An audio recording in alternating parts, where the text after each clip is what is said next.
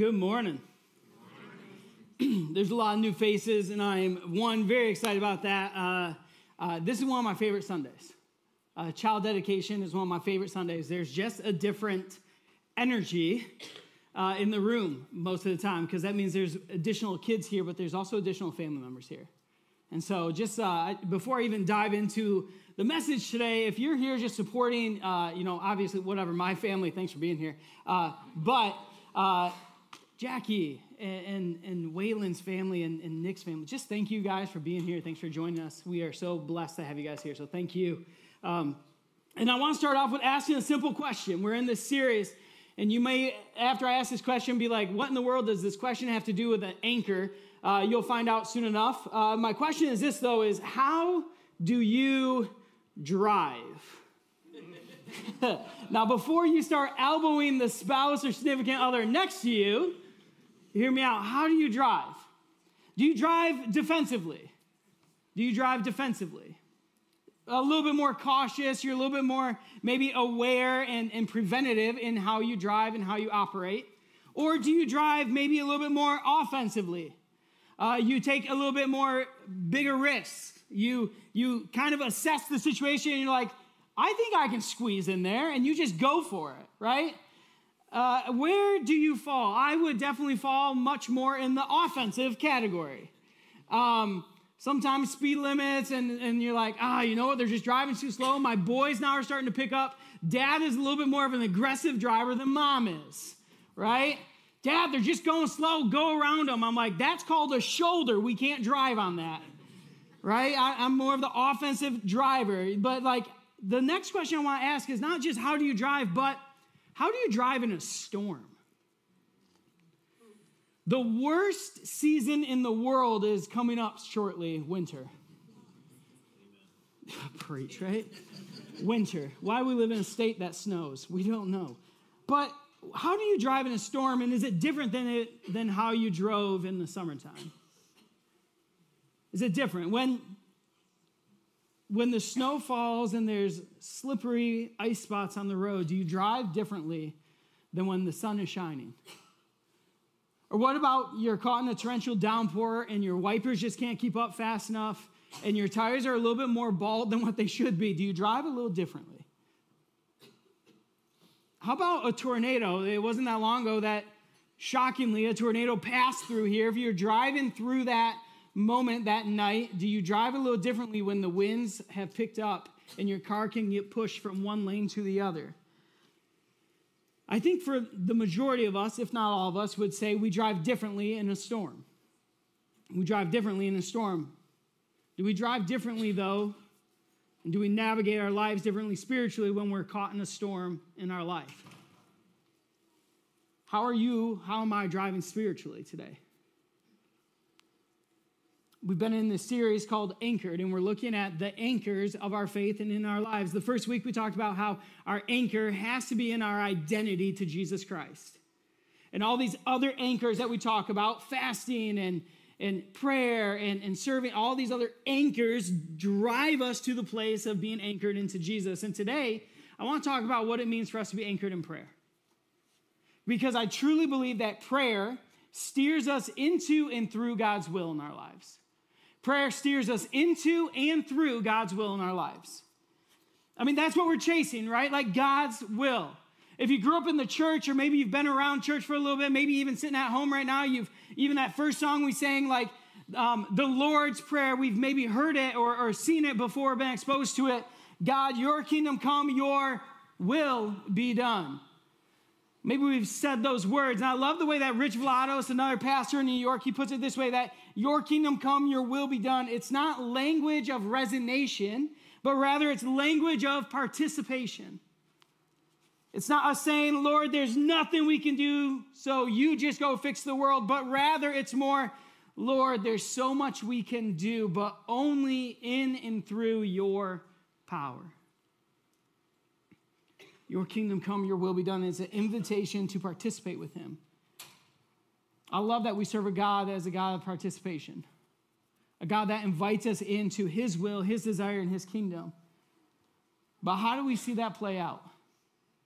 Because if we truly believe that prayer is what steers us into and through God's will, then the answer is clear. We have to have a life individually and corporately, but has to start individually that is anchored in prayer. We can't just show up and, and just check a box once or twice a week and say, I'm good, I checked it off, no need for me to do it again. Or even to say, well, I don't have the spiritual gift of prayer, so that's not really for me. I, I just don't think that's how this works. Especially if you look at the life of Jesus Christ, our, our Savior, who modeled this for us. Jesus modeled what it meant to go withdraw and be anchored in prayer personally. And he would withdraw often. There'd be moments where he is ministering to the crowds and thousands of people, and it says, and he left to go into the wilderness to go pray. He would withdraw to go pray.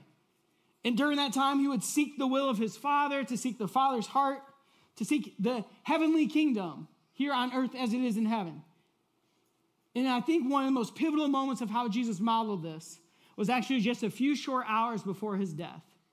If you have your Bible with you uh, or a digital device, turn it to Luke 22 with me.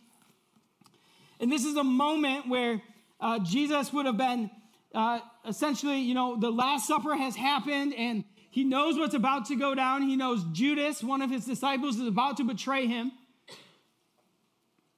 And he goes to the garden. He takes his disciples to a garden. And this is what happens in verses 39 uh, through 42. This is where we're going to pick up. Then, accompanied by the disciples, Jesus left the upstairs room and he went as usual to the Mount of Olives. And there he told them, his disciples, pray that you will not give in to temptation. So he walked away about a stone's throw and knelt down and prayed. And he said, Father, if you are willing, please take this cup of suffering away from me. Yet, I want your will to be done, not mine. In these first few verses here that we're going to be looking at, uh, I want to kind of dissect it a little bit and see what we can gain from this. And the first thing is, is you can see uh, it says that Jesus has been retreating, so he went to this spot. He's been going to this spot for the past few nights, actually. He would go to the temple, he would teach in the morning, he would teach during the day, he would the crowds would gather and he would administer his teachings and, and he'd show them who he was and he'd model God's kingdom and his love here on earth. And then he would withdraw at night to this place to be with his father. He's been retreating here for a few days now. And he instructs his disciples a very simple instruction pray. Pray. He doesn't say, say this prayer six times and do this and make sure you're you know facing this tree or that. Like he just says, pray. Pray. Don't give in to temptation. Pray actively that you're not going to enter into temptation. Go on and pray that you would uh, just be able to face the forces up against you. Pray uh, for energy and endurance. This is late at night. Would you just pray? And after he says this, he leaves them and he says he goes a stone's throw away. Now, I don't know if the disciples played baseball or not, so I don't know if that's like from center field to second base, or if it's like we're talking second base to first base, right? A stone's throw away. I don't know how strong Peter's arm really is. You know what I'm saying?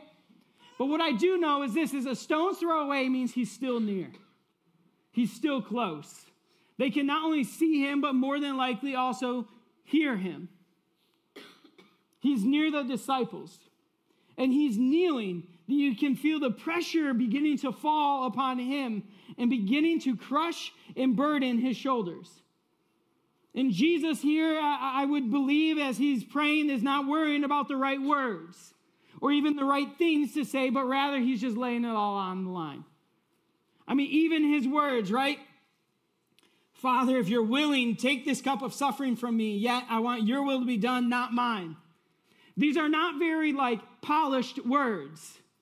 You can almost hear the, the tension in the plea, maybe in his voice of, Dad, look, I don't want this. This is hard. This is a weight if there's any other way, like you are God, you could create any other way. If there's any other possible way, how about we go with that option? Good idea? But at the end of the day, I will I'll follow your will. I'll follow your will. I mean, maybe here Jesus wouldn't have been praying the right way or using the right even words according to the Jewish system at the time. Maybe he wasn't even in the right posture, but rather he's just pouring it out from the most desperate portions of his heart. If it's your will, he prays this about the Father's will, about his dad's will. There's a tension in his voice. Can I just be honest with you as I read these, these verses? I don't like the Father's will. I, I just don't. I don't like the Father's will because I don't like the idea of a brutal death, a judgment. I don't like pain. I don't like suffering. Would anybody else sign up for pain and suffering if they had the choice? I didn't think so. I don't like the Father's will here. I would have been much more like the first Adam in the garden. No, God, not your will be done, but mine. I, I've got it from here, right? Maybe that's what we have found ourselves even in our life saying. But Jesus, I think, understands something so deep and so necessary even for us to understand.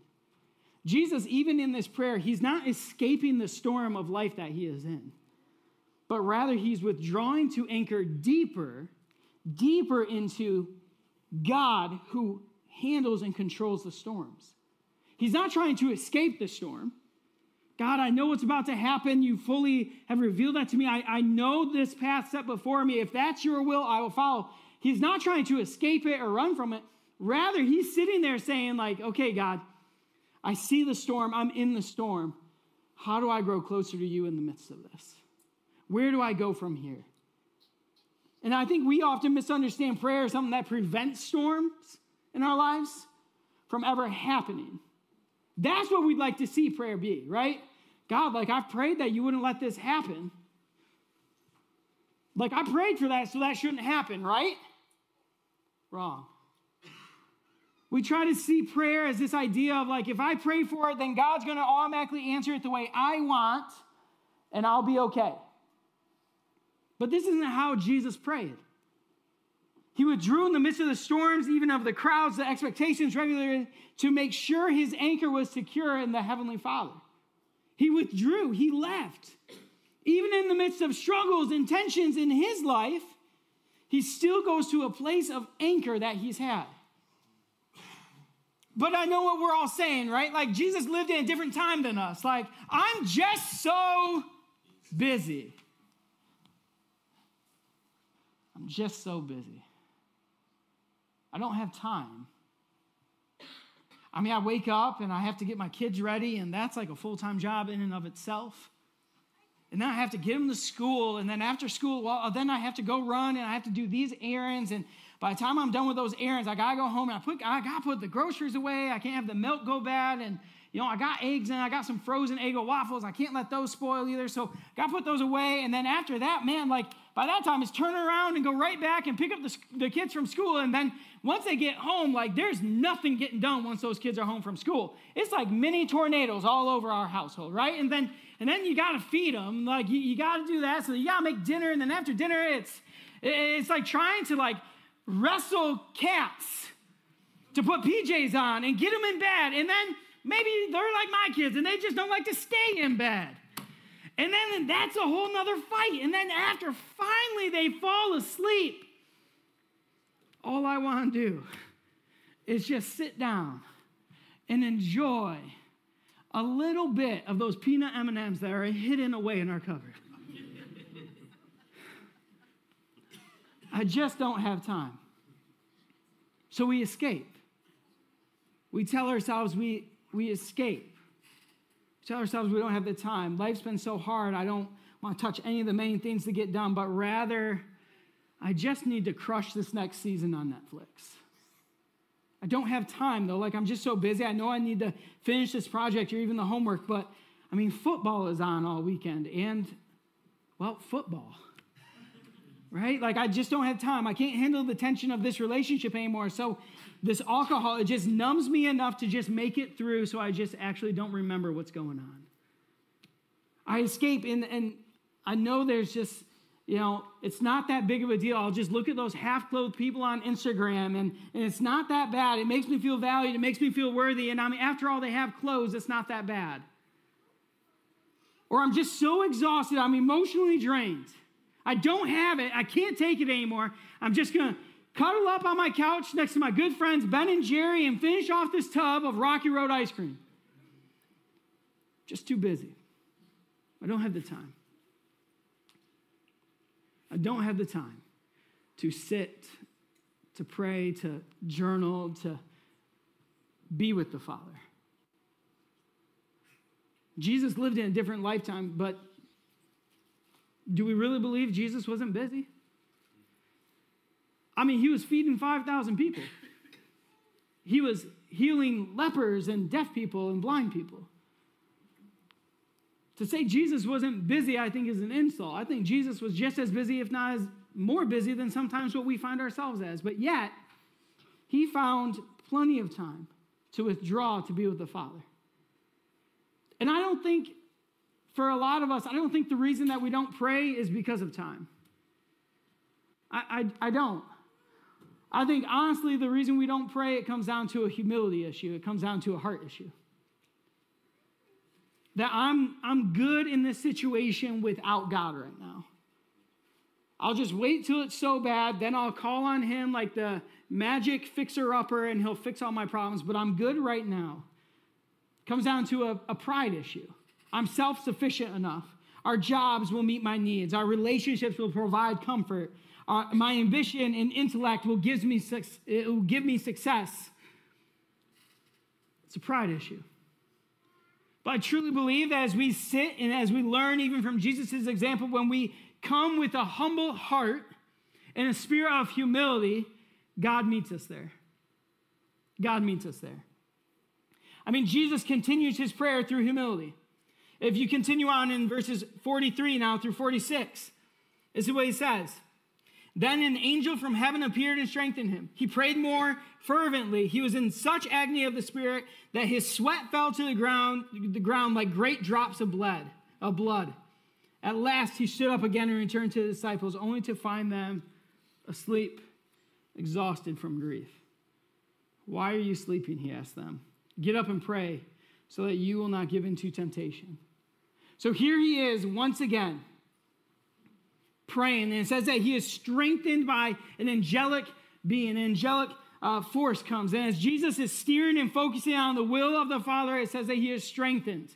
We know that there's an incredible pressure on him, that his sweat in, in other uh, in some of the other gospels it says he's sweating out blood drops of blood because of the immense pressure that is going on and in our weakness we say we see a great strength of god arise and here's what's interesting to me it says that Jesus was strengthened in the moment of prayer as he's with his Father in prayer, an angel comes and strengthens him. So, what does he do after that? Jesus keeps praying. If I've been praying for strength and endurance, if I've been praying for more of the God of the presence of God, and then all of a sudden, if I feel it, can I tell you what my first habit would be? I'd get up and I'd go. I'd be like, Hallelujah, amen. He has heard me from the cries of the deep pit. Let's go to work, right? I'd get up and I would run and I'd say, like, we, we're done, we're good. But here, Jesus, he's strengthened. And what does he do? He keeps praying with even more emotion, with even more power behind him. I felt better about the situation. I can go now. But instead, Jesus says, No, no. Prayer is not an invitation just to go to work, prayer is an invitation to sit and be more in his presence. And Jesus understood that. Even in the midst of being strengthened, Jesus understood that it's not an invitation now to just go and work immediately, but rather there's more of God's presence that he wants us to see. It doesn't offer us a means to be stronger, it offers us a way to come closer to God. we often misunderstand prayer as looking for answers or solutions to our problems. We're asking God to make us stronger so that we deal with the storms that are coming our way.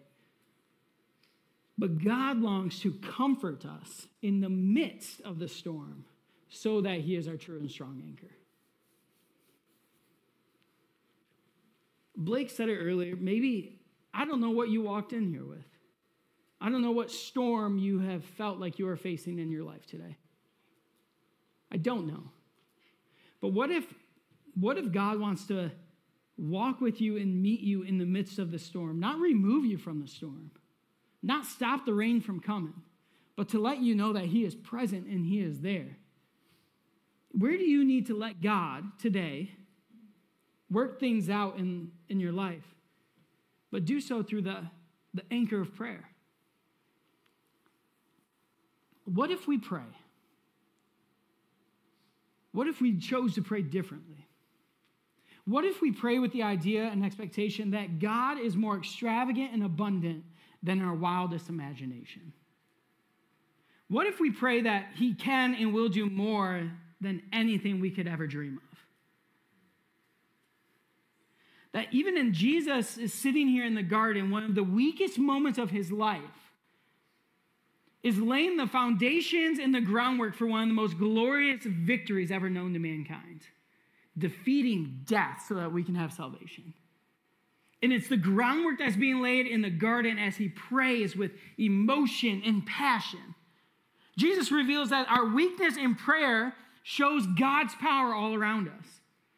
Because we truly believe that prayer steers us into and through God's will. We believe that, and I think Jesus does too. Like, what does it look like for us to find a regular rhythm of withdrawing to practice real prayer in private? Something that's not rehearsed, something that's not perfect, but rather it's raw, it's real, it's authentic, and it's messy. What does it look like to let God hear our emotions in our heart? Your anger, God can handle. Your happiness, God is there. Your grief and your sorrow, God wants to be invited into it. What if we believe that God wants it all, not just the nicely packed and, and packaged prayers? He wants the messy, the raw, the real prayers.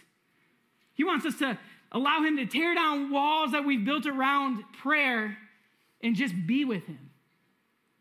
What I find interesting is when Jesus talks about prayer, when Jesus so often even not just talks about and teaches about it, but does it, Jesus doesn't really give any instruction on some stuff when it comes to prayer.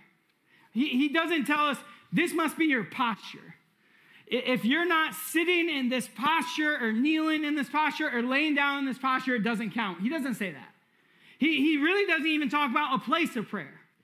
Uh, it has to be in the temple or it has to be in your home or it can't be in your car. He doesn't talk about he never gives instruction on the posture or the place or even the time of prayer. What's also fascinating to me is he doesn't give any instruction on the length of prayer. The Lord's Prayer is 50 some words. You can say it in less than a minute. No, no, no, no, no. Jesus says this about prayer when you pray, not if, when you pray. I think what he's showing us is stop worrying about the mechanics and just pray. Just pray. Something that I have just felt is how we even have made prayer in the church. The church, capital C church, something that never was designed to be. I heard it said once and it's burning me since. Uh, this was I, I heard it at a conference three years ago, and it's burdened me since. And it was a church without an emphasis on prayer where leaders fail to lead in prayer, where prayer is reduced to just simple platform transitions, is not a church. God said, My church shall be called a house of prayer, and the church needs to step up, lead by example. We may need to repent of what we've done, and we need to get desperate in prayer. Love that. Desperate in prayer. Desperate prayers. When was the last time we said a desperate prayer? When was the last time you said a desperate prayer? I remember when we first took Esty, who we dedicated this morning. Um, Esty is our youngest. All four of our kids are uh, share the same mom and different fa- biological fathers. And I remember when we first took Esty into our home and into our care. Uh, she was born with some drugs in her system. And that wasn't a big shock for us. Uh, all of our kids had that. And so we were like, okay, uh, we can figure that out and, and uh, go from there. And she didn't have the best or, or much at all prenatal care. So that was a little nerve wracking. And then I remember when she came, there was this uh, phone call after they literally was like, dropped her off into our door and left. We we're like, oh, we have a newborn again. And we don't have some of the stuff that we need. And then I remember getting the phone call where it was, uh, they shared that she was not only born with some drugs, but she was also born with a, a disease in her little body. As a newborn being on a penicillin drip to fight this disease in her little body. I couldn't imagine that. 10 days she was hooked up to a penicillin drip. I remember taking Esty to doctor's visits, all five plus of them. A vision doctor, a hearing doctor, a neurological doctor, her regular pediatrician, a infectious disease doctor, and her, her specialist nurse. I, re- I remember Courtney and I taking her to all these different doctors to have them run all these different tests and put stickers all over her and, and, and do all these tests upon her, test after test, just waiting to see what's going on. I remember when we had to schedule a spinal tap for our six month old. It would be her second one. The idea of my six month old little baby being put under and then shoved a needle into her tailbone did not sit well with me. I remember one night I had my uh, advisory team meeting. And as everybody kind of left, I was locking up and I was right outside of our, our chapter two room. And all I could think to myself is it was in the moment of weakness. Thinking to myself, God, I am so unfit. I have no freaking idea what to do. I don't know where to go. I don't even know how to handle this. I'm mad. I'm scared and I'm nervous. I don't want to see her hurt. I don't want to see her sick anymore.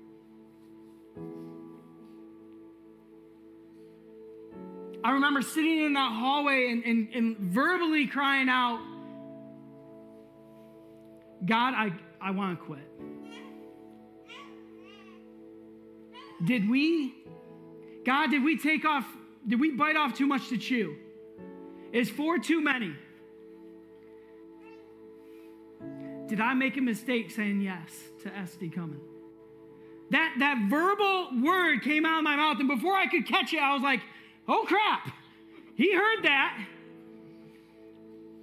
And I remember just desperately praying God, if it is your will, would you just radically heal her of this disease that is running through her body right now?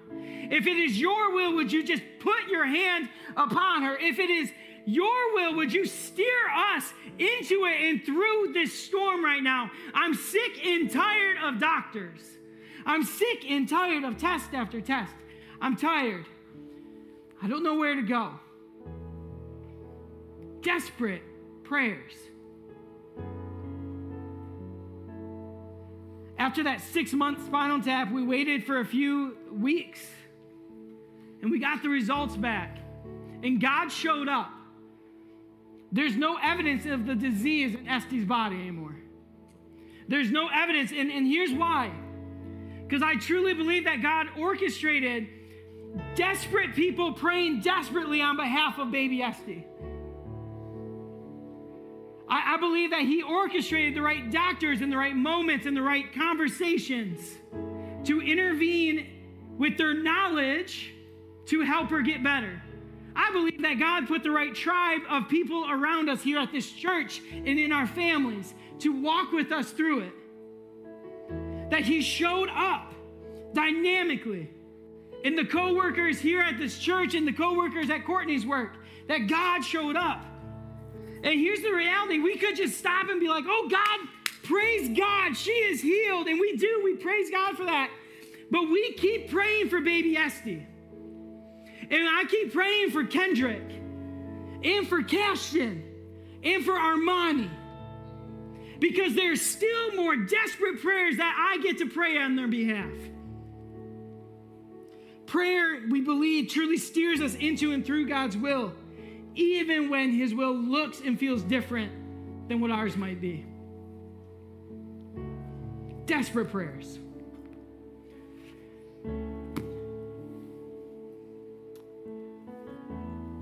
Every once in a while, we end some messages and even worship times where we open up the front here for prayer. And here's what I want to do this, this front is going to become just an altar of prayer. And unlike in previous times where I've said, you know, come up to the front, if you need to lay down, you know, a prayer and, and just lay it down at the feet, like have this serve as the altar, I want to invite you and I and us to do something differently today. What if this becomes an altar of, of desperate prayers for this community? For the broken people that live not even a mile away? What if God is in the business of taking new ground in Comstock Park and it starts this morning? That the kingdom of God wants to move past just these four walls and into the community in a greater way. What if we pray that people would come to a trunk or treat and they would begin to have an experience with the living, breathing God that they've never known before? All because they showed up with a little dinosaur costume and got candy. What if we pray that the Holy Spirit would rain down on Comstock Park in Grand Rapids like it's never rained down before? I don't ever want to be somewhere and look out and say, man, revival happened over there. I'm so bummed I missed it. This front, this front is just going to be an altar to come and just pray desperate prayers for the lost people in our lives. To pray that God would meet them. Maybe you walked in here this morning and you were lost and you're searching, this altar can be the moment where you go before God and you say, God, I'm desperate for you. I've tried all the other answers in this world has to offer, but you and you alone, I, I believe you can give it to me. So would you meet him desperately here? And would you leave walking in his radical love for you? And it's going to start uh, with me, I'm, I'm going to be the first one. Desperate prayers. I've, I texted or emailed my advisory team last night saying it starts with leadership, it starts with us. My staff knows it starts with us. To desperately lead and desperately pray for a broken community that needs the hope and the love of Jesus Christ. And so I'm going to pray for us. And after this prayer, if you are feeling prompted to join us in the front and pray for this community, pray for your neighbors, pray for your family members, pray for your coworkers, please would you join us desperately in the front? Let your prayers get messy and desperate. I'd love to pray for us as we continue to worship this morning. Would you join me? Father, we come before you. And first and foremost, we acknowledge that you are God. We acknowledge that you are good. And God, we acknowledge that you are a God who meets us exactly where we're at, even in the desperation. And so, Lord, I ask that your kingdom come, your will be done in Comstock Park as it is in heaven. That we would see your presence like we've never seen before, that we would hear from you and, and walk with you like we've never done before, Lord. I ask that you would just pour out your spirit in fresh new ways, Lord. I pray that we'd have a radical encounter with you. And for those of us today that maybe walked in feeling like we are broken, that we are lost, that there's no hope, God, would you meet us here today that we would walk out with a relationship with you, that we would confess that we are broken sinners, that we are flawed, and that we need the love of a radical Savior and a perfect Savior, and that's Jesus, your Son, that you sent to die for us on the cross. Would we welcome him into our lives to consume us and lead us into your will, Lord? When we confess, Lord, and we believe, we know that you meet us there and you walk with us. So, Father, meet us here in these desperate prayers, in these desperate moments here. We pray, come, Holy Spirit, come. Today, tomorrow, and always, pour out your presence, Lord, and let us fight our battles, fight these battles on our knees in prayer to you. We give it all to you, and we pray this in your name, a name that is above all other names. name of Jesus. Amen.